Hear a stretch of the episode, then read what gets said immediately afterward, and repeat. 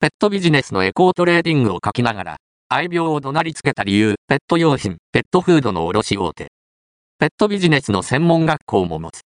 そんな謳い文句の企業、エコートレーディングに興味を覚えたのが、失敗？だった。